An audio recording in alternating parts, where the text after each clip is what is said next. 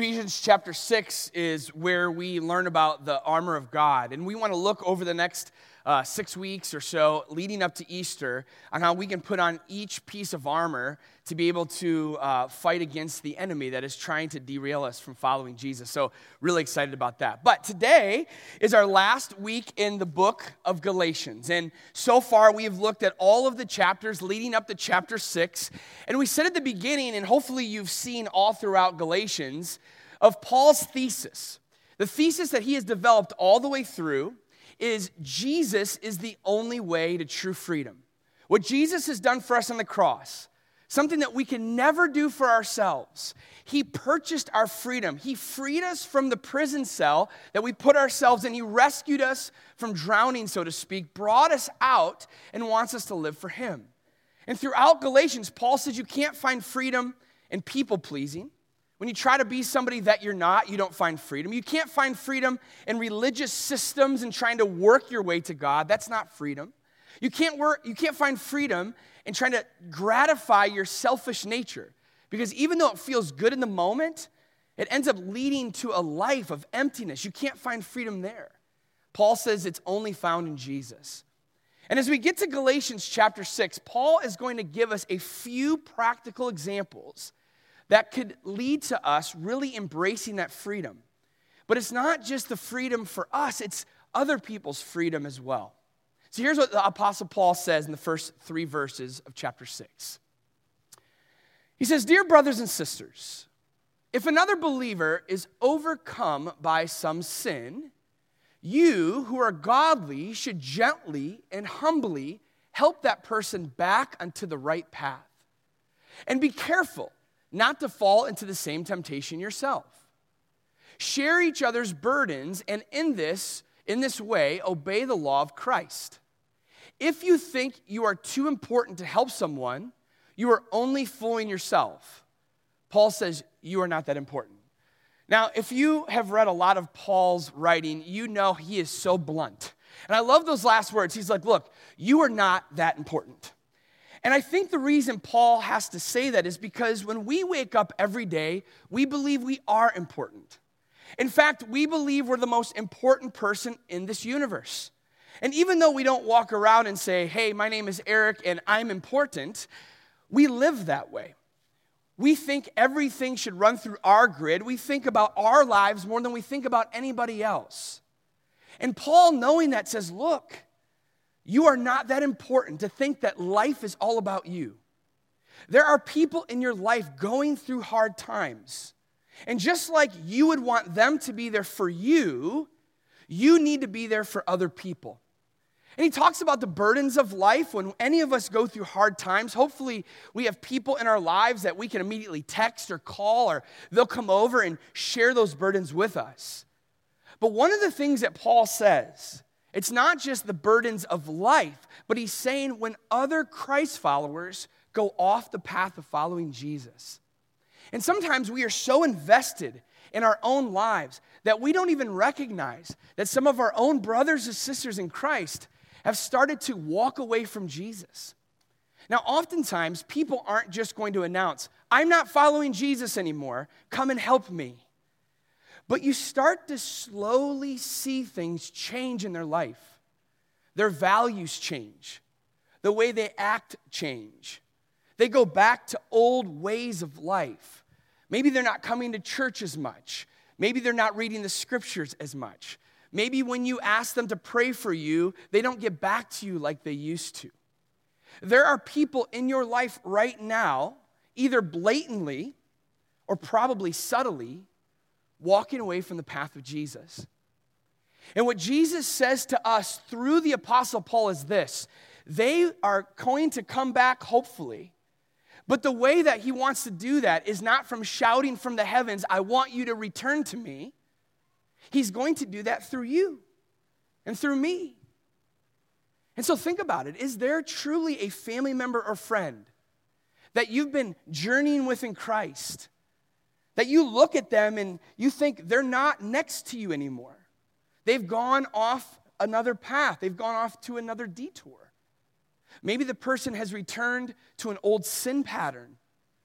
Maybe that person is angry with God because of something that's happened to their lives, and they're like, Look, I don't want anything to do with God anymore. Or maybe some of them, and this is the hard part, and you have to think about this. Some of them come to church, they pray, they read their Bible, they talk the talk, but they're really judgmental. They don't give grace to people, they don't love people. Their lives don't look like Jesus. They may say they worship Jesus. They may come to church. They may read the Bible. They may pray. They may give. They may do everything, but they don't look like Jesus. Maybe they bought into religion, or maybe they've bought into moralism, but they're not following Jesus. God says, Look, if that's your friend or family member, you can't punt it to me. You can't say, hey, Eric, will you go talk to my friend? Go talk to my family member. They're not following Jesus. I would be glad to pray with you. I would be glad to help you give you the words, but that's on you.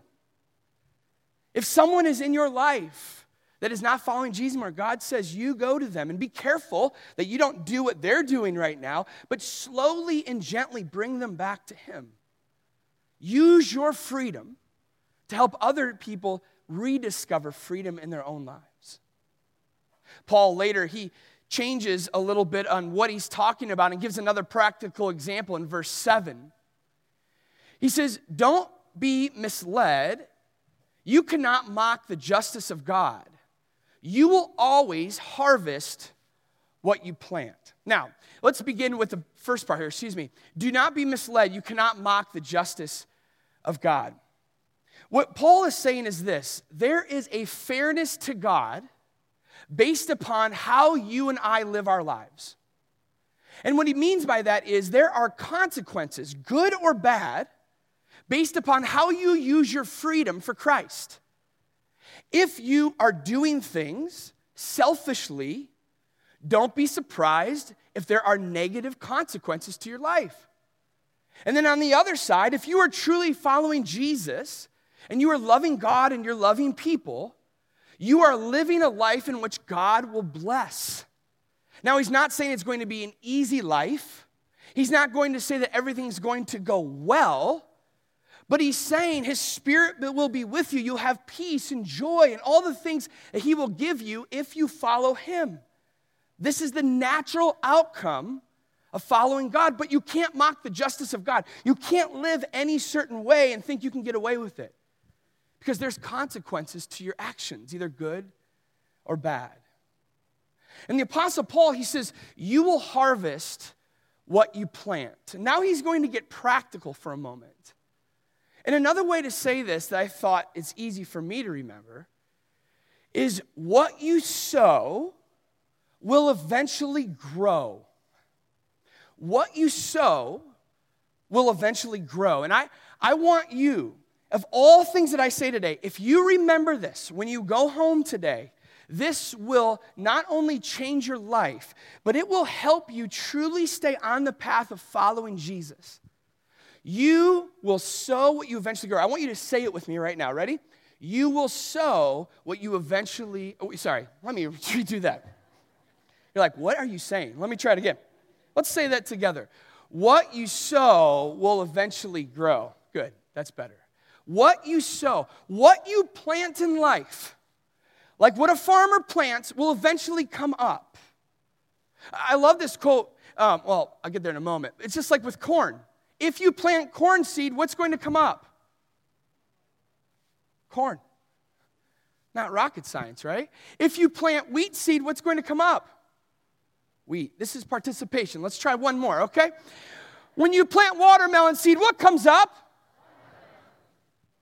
What you plant in your life will come up. Whatever you plant, that seed, what you sow will grow. This is what Ralph uh, Waldo Emerson says. It's such a great quote. He says, Sow a thought, reap an act. Sow an act, reap a habit. Sow a habit, reap a character. Sow a character, reap a destiny.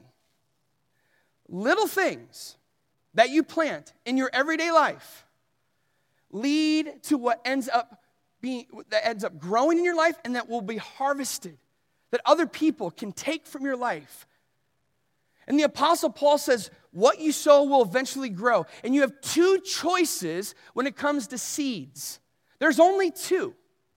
Here's what the Apostle Paul says in the first part of verse 8 here. He says, Those who live only to satisfy their own sinful nature will harvest decay and death from that sinful nature. Now, we're going to call these seeds self centered seeds.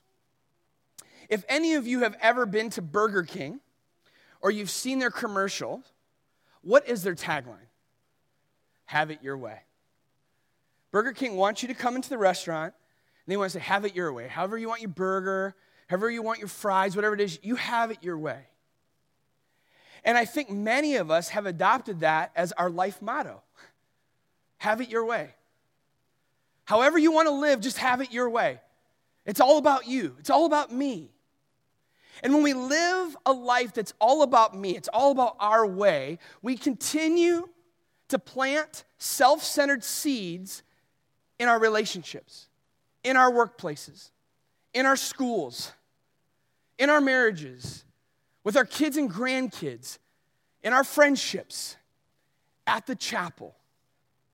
You will continue over and over again by what you think, by what you say, and how you act. And oftentimes it's subconscious. You will plant these seeds over and over and over again. And the Apostle Paul says, when you live this way, that's all about you, when you want to have it your way in all things, what you are planting will eventually grow. And Paul says it will be a harvest of death and decay. Now, he's not talking about literal death. All of us are going to die someday. He's talking about what is the opposite of life giving kind of life. That's what you're going to reap. It is going to be a life that is not a blessing to others. It is not going to be a life that God can truly use in a way that He would get glory from because He can use people that are humble and gentle and loving and those kinds of things. And if all you do is reap seeds of self centeredness, what you will reap will not give life, but it will be death. It will be decay. It won't do any good for those in your life. That's why the Apostle Paul says in the last part of verse 8 the other option is this but those who live to please the Spirit will harvest everlasting life from the Spirit. Now remember, the Apostle Paul is not talking to just general people here, he's talking about Christians. Christians have the opportunity to sow me centered seeds or thee centered seeds, self centered seeds or spirit centered seeds. You have one option that you can choose or another option. And when you live this kind of way, when you plant spirit centered seeds in the lives of others, you flip Burger King's motto, have it your way, and instead you say, God, you have it your way. Not my will, but your will be done. And I'm going to plant those kinds of seeds in the lives of my friendships, in my relationships, in my marriages, with my kids, with my grandkids, in my workplaces, in my schools, at the chapel, in all areas, I'm going to plant something. It's going to be about Jesus. And Paul says when that harvest finally comes up, it will give everlasting life. It's the opposite of death and decay, it's life giving. God can use your life in an amazing way to bless others, and you will be a blessing to God. You will be given, living a life that glorifies Him. It's either me centered or thee centered. It's self centered or spirit centered. And what you sow will eventually grow. You can't mock the justice of God. You can't plant certain seeds and think something else will happen. It is not just agricultural, it is spiritual. What you plant will eventually grow. Let's make this as practical as we can so you can see that this is real life. I want to look at three areas of life that affects all of us on a daily basis. Our relationships, our finances, and our relationship with God. Here's the first one, our relationships. You have a choice in which you end up sowing Self centered seeds, I just picked out a few, look like this pride, anger, jealousy, bitterness, gossip, conditional love. Every single day, whether you recognize it or not, you have a choice in what you plant, what you sow. From these seeds, something will eventually grow. And if you are planting these kinds of seeds on a daily basis, you will reap a harvest of decay and death in your relationships. If you look at your relationships and you don't like what they look like, stop blaming other people and start looking at what you're planting. Where you are in your relationships with people now is what you've been planting over the last days, weeks, months, and years. And it's reaping something. Or Paul says you can plant spirit centered seeds from humility and patience and peacefulness and forgiveness and truthfulness and unconditional love. Imagine your relationships if you start planting those kinds of seeds every day. Because what you sow will eventually grow. Your marriages, your relationship with your kids and grandkids, not just now, but in the future. Your coworker relationships, your relationships with your friends are a byproduct of how you live every single day. You and I are planting seeds every single day. And whatever's coming up is a result of what you sow, because what you sow will eventually grow. Our finances. Self centered seeds look like this an insatiable desire for more stinginess, envy, living above your means. Spirit centered seeds look something like contentment, generosity, being thankful for what you have, living within or below your means. Some of us, have, as we look at the financial landscape of our life, some of us are like, I don't have any money. And yet, if you look at what you're planting every day, the reason you probably don't have enough money it could be because you're trying to live above your means or you want what everybody else wants. You're not content in what you already have. You have an insatiable desire for more.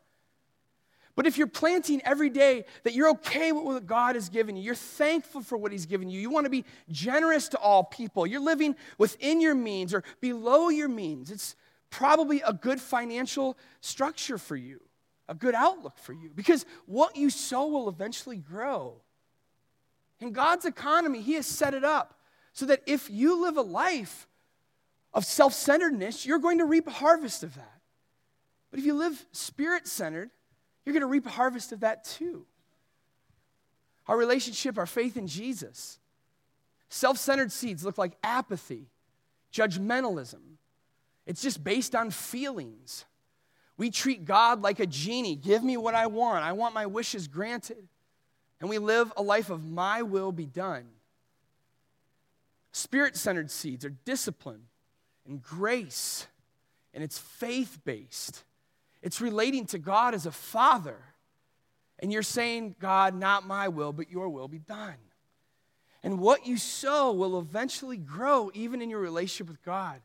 God will do most of the work for us. I mean, He really has. He's created you, He's redeemed you in Christ. You are sealed by the Spirit. He will protect you and keep you on the path. But this isn't a one way relationship. He has created us to join Him in this partnership. And as we walk with Jesus, we have a choice in what we plant because what we sow will eventually grow. So if you're not happy with your relationship with Jesus, I can promise you this it's not God's fault. what are you doing to make sure your relationship is exactly what He wants in your life, too? For what you sow will eventually grow. Now, the Apostle Paul, he goes on and says these words. So, as a result of this, let's not get tired of doing what is good. At just the right time, we will reap a harvest of blessing if we don't give up. What I love about Paul's words is that it's such an encouragement, especially when we get discouraged. Because some of you are here saying, okay, I'll buy into what sows will eventually grow, but I'm not seeing the growth. I'm not seeing the harvest. I'm not seeing the fruit on the trees yet. So, what do I do in that? And the Apostle Paul says, Look, you can't control when the harvest comes, but what you can control is what you plant. Plant seeds every day. Don't get discouraged. Keep doing it over and over again because you will see an eventual blessing, or you would reap a harvest from that if you don't give up. I love what Tim Keller says. He says, New farmers will experience a lot of anxiety watching the dormant seed for weeks and feel like it will never come up. But it always comes up in the end. It always comes up in the end. So, for you in this room, if you are planting those spirit centered seeds, you keep planting and planting and planting and watering and watering and watering. And eventually it will come up and it will be beautiful. It will be a blessing. In fact, in the previous chapter, Paul tells us exactly what that blessing will be internally and externally. Galatians 5. The Holy Spirit produces this kind of fruit in our lives love, joy, peace, patience, kindness, goodness, faithfulness, gentleness, and self control. You will reap a harvest internally and externally of that because what you sow will eventually grow. God promises you keep planting what is spirit centered, what is thee centered, and not what is me centered. And eventually you're going to see your life, it will be life giving, but you don't know when it's going to pop up. Some of you have been planting seeds in your kids' and your grandkids' lives, and they're a lot older. And you're like, I don't see any harvest there. Paul would say to you today, don't give up. In your marriage, you may say, it just feels one sided. I, am planting these seeds. Well, my spouse is planting these seeds. What he says to you today is, you don't give up. If you live, if you work in a toxic workplace where everyone's just gossiping and they're conditional in their love and they're envious of everybody, and you're trying to live separately, and people are just ridiculing you, and they say, you, "Who cares about Jesus?" and whatever that is, you keep planting seeds. I don't know if I've told this story or not, but it's worth telling again. I was standing over here as this three and a half, four hour line was walking through to say their condolences to Lori Enderly after Todd Enderly passed away. And as I'm standing there, this guy walks up to Lori and he looks at her in the eyes with such conviction. He says, Lori, I need to tell you something. Your husband made it worth it to come to work at this factory for the last 30 years. Now, I don't know if that guy ever said that to him, but he said it with some, such conviction, I'll never forget it. Not because he was such a nice guy and it made Lori feel really good, but I will never forget it because it is the principle of Galatians 6 9. You will reap a harvest if you don't give up. Todd's life reaped a harvest even after he died because he continually, daily, in the face of adversity, planted seeds that weren't self centered, but they were Jesus centered. And he reaped a harvest when he was here, and he reaps a harvest after he has been gone. What you sow will grow, not just here, but beyond your life. Do not give up. The Apostle Paul, he says this So therefore, whenever we have the opportunity, we should do good to everyone, especially to those in the family of faith. Now, if you're a farmer here, you're probably going to make fun of me because I'm not really good at really giving the technical version, but if I'm correct, you're planting seeds so it will grow so that you can sell that to grocery stores and other markets so that other people can benefit from it, and so can you. That's how you make a living. That's what we're called to do in our lives. We plant seeds so it will reap a harvest so that other people can take from it. And what Paul says is when you live this kind of life, it's life giving and other people will benefit from it. He says all people will. Just like when someone's in need and you're really living for Jesus, you want to meet that need. Now, you can't meet everybody's needs. You can't help every stranger, but you're going to help somebody. But in your family, if one of your family members or your closest friends need something from you, you will do anything to help them.